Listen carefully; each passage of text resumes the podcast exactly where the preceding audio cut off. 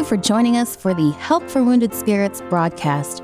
We exist to help those wounded and suffering through life's trials. Here is our host and best selling author, Doug Carriger.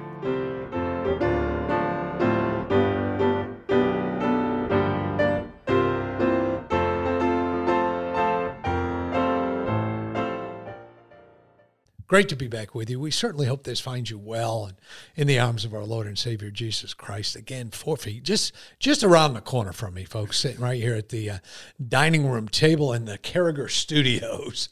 is Kevin. How's it going, Kevin? Good. I'm so thankful to be here in the Carriger Studios, and uh, thank you for having me in. It's it's enjoyable to be in uh, in the studios, and just uh, thankful to have this spot. Oh yeah, man. The, and uh, folks, I, I want to let you know that it's a good day around here when Kevin gets here. We're encouraged by that, and uh, I pray for him as he continues down the road in his ministry and life, and that God would continue to open doors and do things. And maybe if you're listening, if you're a pastor, give us a shout. We'll hook up a chapter meeting with you with Kevin. So we find ourselves. So uh, I think I went right back to the same place we were. Don't you hate that when you open up the wrong place? And, and uh, but peer pressure is real. And uh, I'll tell you that, you know, uh, speaking of peer pressure, tell you is where I want to come from. Negative peer pressure. Folks, we get it, don't we? And uh, we get it at work we we get it at home sometimes you even get it in your church you know there's this why don't you just do this? So God really didn't mean that. There's only one time for you to do this. Well, can I tell you something, dear friends? There's only one time for me to serve God too. And so often, so many times in my life, I fell to peer pressure because I bought into the gibberish. I bought into the nonsense. It's, hey, you only got one life to live. Doug, you've been through all this. You deserve this. You know, go out and do this, party this way, live this way. Folks, I'm ashamed to tell you, my first couple years as a Christian, my life was a mess. I kept on wanting to, uh, you know, put the world in there where God's at, put God where the world's at, try to fit things together, try to squeeze things together uh, because peer pressure was there. I wanted to hang out with my old friends, you know, the dirty jokes, have the fun, uh, live upside down. At the same time, I wanted to live a godly life. And, and at this time, I got a godly wife, godly kids. I'm taking them to church. They're living real. They're all in. They're living a real life, man. And uh, I'll tell you, that changed me. You know, when your uh, your your few year old son looks at you and says, "Daddy, I'm so glad we get to serve God." Mm-hmm. And uh, I'll tell you, those things make a difference. And, and and so, what does it come down to? You know, there's a hundred verses, just like everything else about peer pressure. But for me, just one. This is just, you know, it comes down to be not conformed to this world. In Romans chapter 12, verse 2, uh, but be ye transformed by the renewing of your mind that you may prove what is good and acceptable in the perfect will of God. And as I was quoting that and thinking about that, it was crossing my mind. I got to tell you, there's got to be renewing in the mind there. There, you know, the peer pressure is going to win. The pressure is going to win. You're gonna you're gonna start loading up the excuses. The excuses are there. I, will tell you, folks. I, I tell people this all the time. So from 2004 uh, to 2020, I went from about 205 pounds to almost 300 pounds. And I kept saying, well, I'm on the road all the time. I'm doing this, I'm doing that. Then I come across this guy, uh, Scott Pauley, evangelist, and he's out running out in front of the hotel. And he looks at me and says, man, I've lost all kinds of weight. Isn't it serving God great? And boy, that slapped me in the face. And, and man, I had to gather things up and said, man, it's time. I got to stop making excuses about this. Then there's times when I'm like, man, I just don't have time to read my Bible. My head's not right this morning. You want to get your head right? Be not conformed to this world, but be transformed by the renewing of your mind. That's when your head gets right. Uh, when times are bad, when the when the world's gathering up, when you're living a historical perspective, been there. Have you been there, Kevin? Living that historical. I've been through this. I don't have to do this. You been there? I've been there. You know, peer pressure times where you, are asking questions. Boy, you know, who am I going to have to face with this? Uh, what are they going to say? You know, I just I'm going to feel shamed when I'm with this crowd. You know, all those negative things. You know, the, they ought to be red flags that I've got the wrong I've got the wrong crowd, or you know, the crowd that I have to see is too much. Uh, it has too much influence over the way I think, and the Bible says, "Be transformed, not conformed to the world, but this is the good part transformed by the renewing of the mind. so you know, if I had to go to work and face a bad crowd, it would be of utmost importance that every morning I spend time hearing God's standpoint on things, getting God's comfort on my problems, getting God God's encouragement and promises to go forward, and then my mind is kind of washed with a pressure washer. It's important to go to church so that the pressure washer is really turned on good and strong, you know, and then uh, go to revival meeting. That's where the pressure washer just really takes it down to the paint. And uh, and then when you go with that uh, with the crowd, suddenly the, the things of earth grow strangely dim in the light of His glory and grace. But we have to choose our crowd. You know, David said this, and I think it's David Psalm 42, verse 4. when I remember these things, I pour out my soul in me. It's obviously trauma he's going through. For I had gone with the multitude. I went with them to the house of God with the voice of joy and praise, with the multitude that kept holy days. So he's remembering back to the times when he had fellowship with God's people, and he's missing it because of the crowd that he was with. And um, it uh, says somewhere else, "Go run not with uh, multitude to evil" or something like that. You know, you can go with a multitude to church. That's a good peer pressure, or you can go with a multitude that, that, that follows evil things. And Doug, I really I really kind of parsed through the idea of what is peer pressure. Peer pressure is where there's influence in your life and who you're going to let influence you. We we have accountability. We've got people that we know we have to answer to, but it's a bad thing when the person that steps up as the you know as the you know takes the microphone of your life and expects you to do things um, or you expect them for, to do things. I mean, it, it, it might be a bully in your life, it might be a spiritual figure who's bullying you. And you have no joy because of it. And you may need to go talk to them and say, Stop bullying me. I've had to do that before. Years ago, I went to a spiritual leader in my life, ages ago. And I said, I feel like, I'm just, can I talk to you privately? I feel like you're trying to be my Lord. And um, he started crying because he was like, I'm not your Lord. But uh, so so that was a good discussion. But um, anyway, whoever it may be your boss it may be your spouse it may be someone else where you feel like you know what i feel like and, and, i'm not trying to blame you but i feel like i'm being too influenced and i'm losing sight of jesus christ and anyway in that in that um, in that talk that you're having with people, or uh, you know, with with the bully, with the leader in your life, or it might be someone that you need to ask yourself: This person is influencing my life because I want something off of them, and I am trying to protect this relationship. You know, it's kind of like Jonah, Jonah who uh, did not want the Ninevites to get saved. He was just, you know, he was just guarded about you know handling these people, but he loved the gourd and when the gourd grew up and the gourd gave him shade, he said, I can get something off this gourd. And so he was upset when the gourd died. And God said, You know what? You care more about the gourd than you do about souls. But, you know, I'm trying to get something off of somebody. And I let that person influence me because I'm protective of their view of me. That is a miserable relationship. I don't care if it's your wife, a boyfriend, a girlfriend, a boss, someone at school there is someone that you're like, ooh, I, I want to maintain, I want to butter up, I want to kiss up.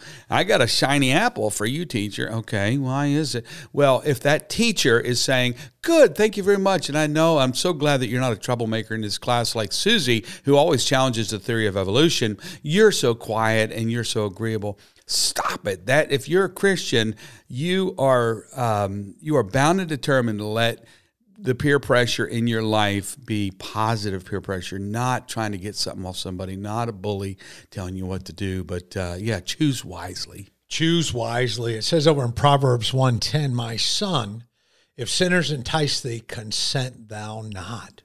It also says in Proverbs, it caught my attention He that walketh with wise men shall be wise, but a companion of fools shall be destroyed. And, and folks, I'll tell you, you know, those fools can give you all the peer pressure they want, but they can't give you eternity. Yeah. They can't give you peace. They can't give you the Holy Spirit of God working within your hearts.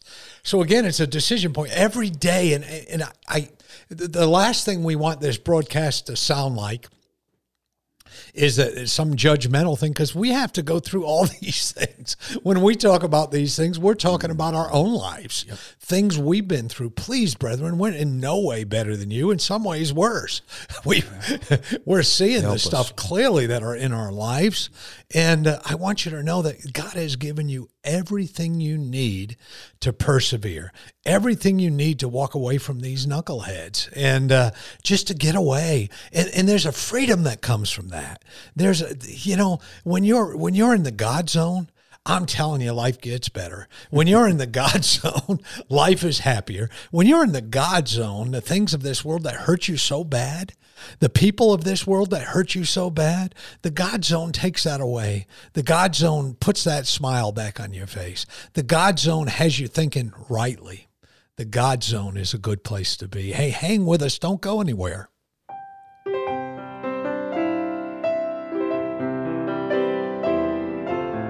Will return shortly. Meanwhile, you're hearing this music while radio stations are identifying themselves and broadcasting advertisements.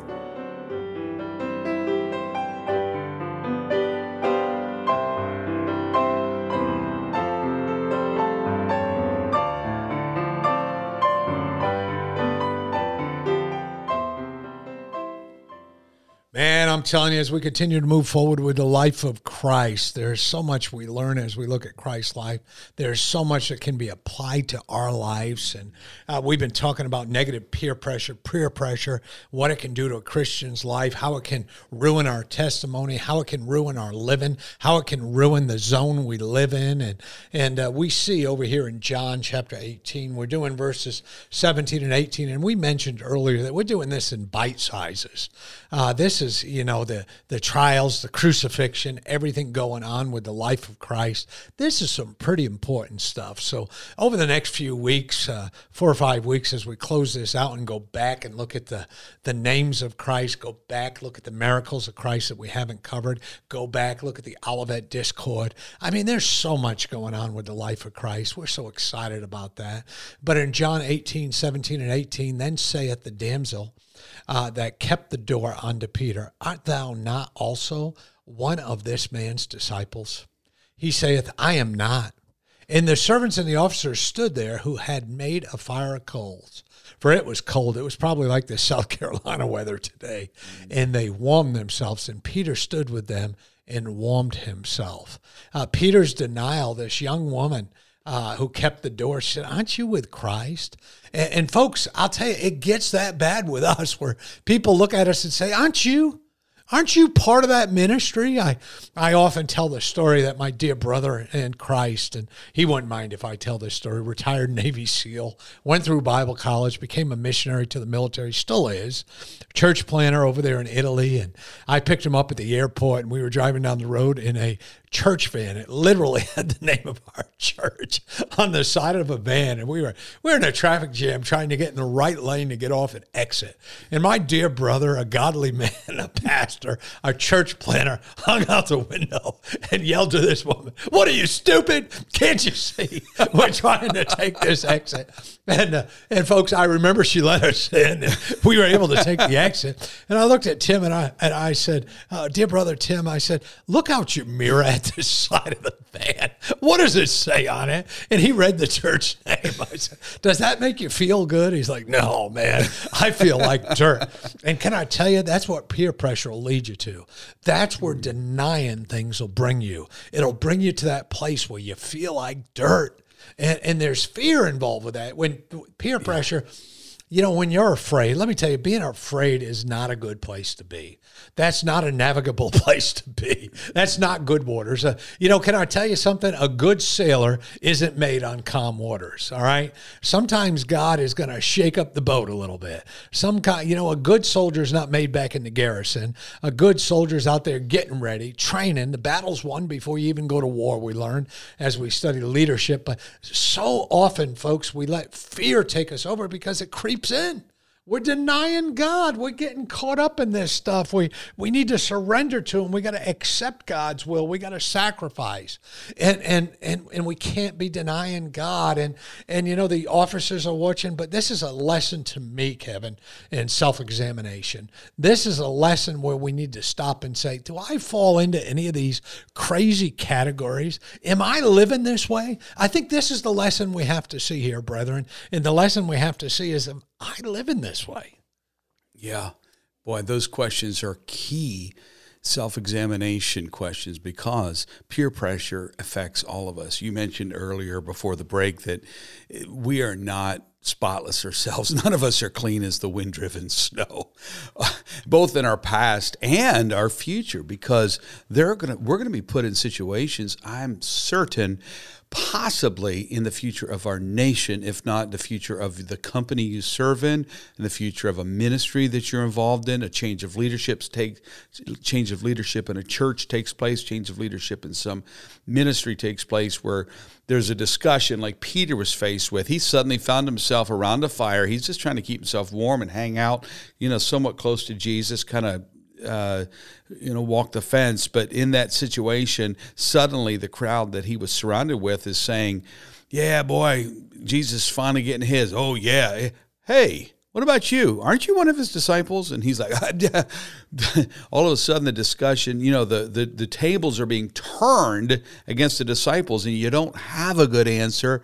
You're just, you know, things are topsy turvy. What is going on in my life? That happens in trauma.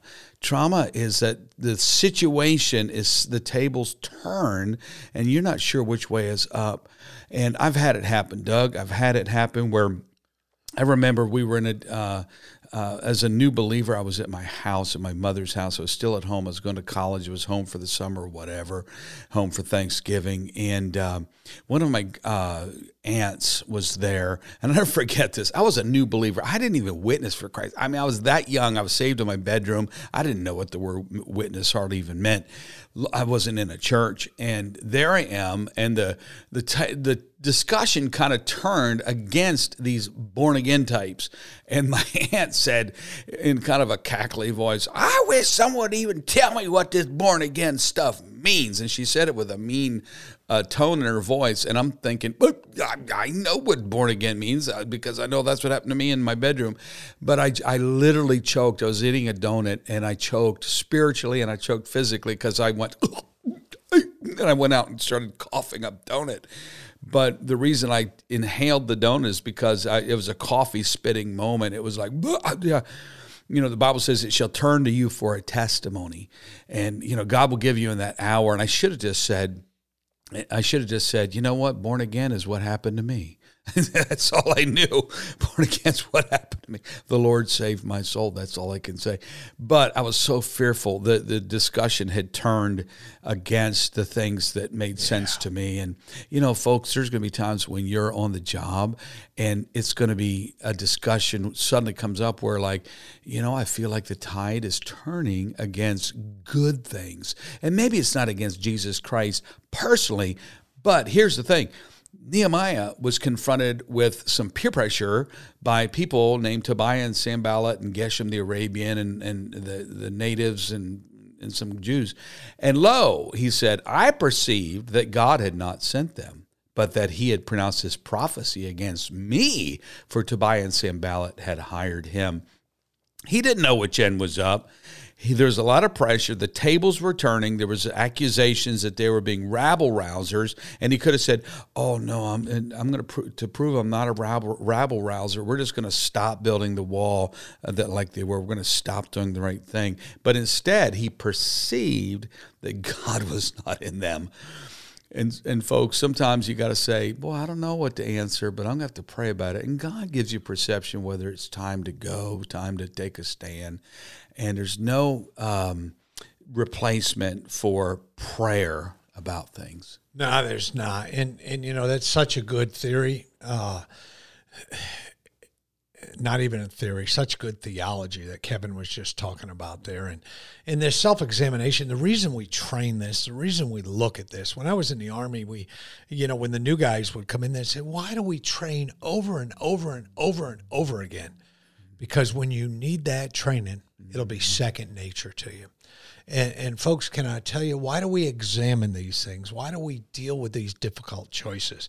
Because you're going to live through difficult choices. There's going to be persecution of your faith. There, there's going to be times in that, you know, that pretty little girl or that pretty little boy or whatever it is in your life, uh, that, that switch is going to be on within your head. And, and you got to make the right decisions. You got to, uh, you know, you, you got to hold to your convictions. You, yeah. you've got to trust God. You got to, you have to step out. We're going to be hurt, folks, and that's the bad news. Can I tell you something? There's bad people out there, and those bad people are going to hurt us. There's people out there uh, that that their intentions are not well. They're they're nefarious in nature, and and you know we gotta we gotta see that, and we can see that we can see that it's turning into persecution. We can see that it's turning into an evil choice, and we got to be standing firm in our convictions, and we got to say, wait a minute, didn't we talk about that on that mm-hmm. broadcast. Didn't we see that in the life of Christ? This is where I say not only no, but no way. Folks, we love you guys. Make sure you come back next week. We can't wait to be with you again. May God bless you. Have a great day. Thank you for listening to our broadcast. At Help for Wounded Spirits, we believe the Bible and place great importance on you having a personal relationship with your Lord and Savior. The Bible delivers a clear and simple message of salvation, outlining how you can begin your personal relationship now. First, recognize that you are a sinner, as all have sinned and come short of the glory of God. Second, understand that there is a cost to our sin, as the wages of sin is death. Third, realize that Jesus alone paid that price.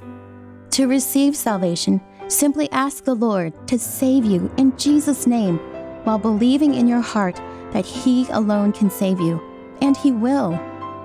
If we can help you with your salvation or to direct you to a local church, please do not hesitate to contact us. For additional helpful resources, including our new TV series, more information, or to donate and support this crucial ministry, please visit us at woundedspirits.com. May God bless you.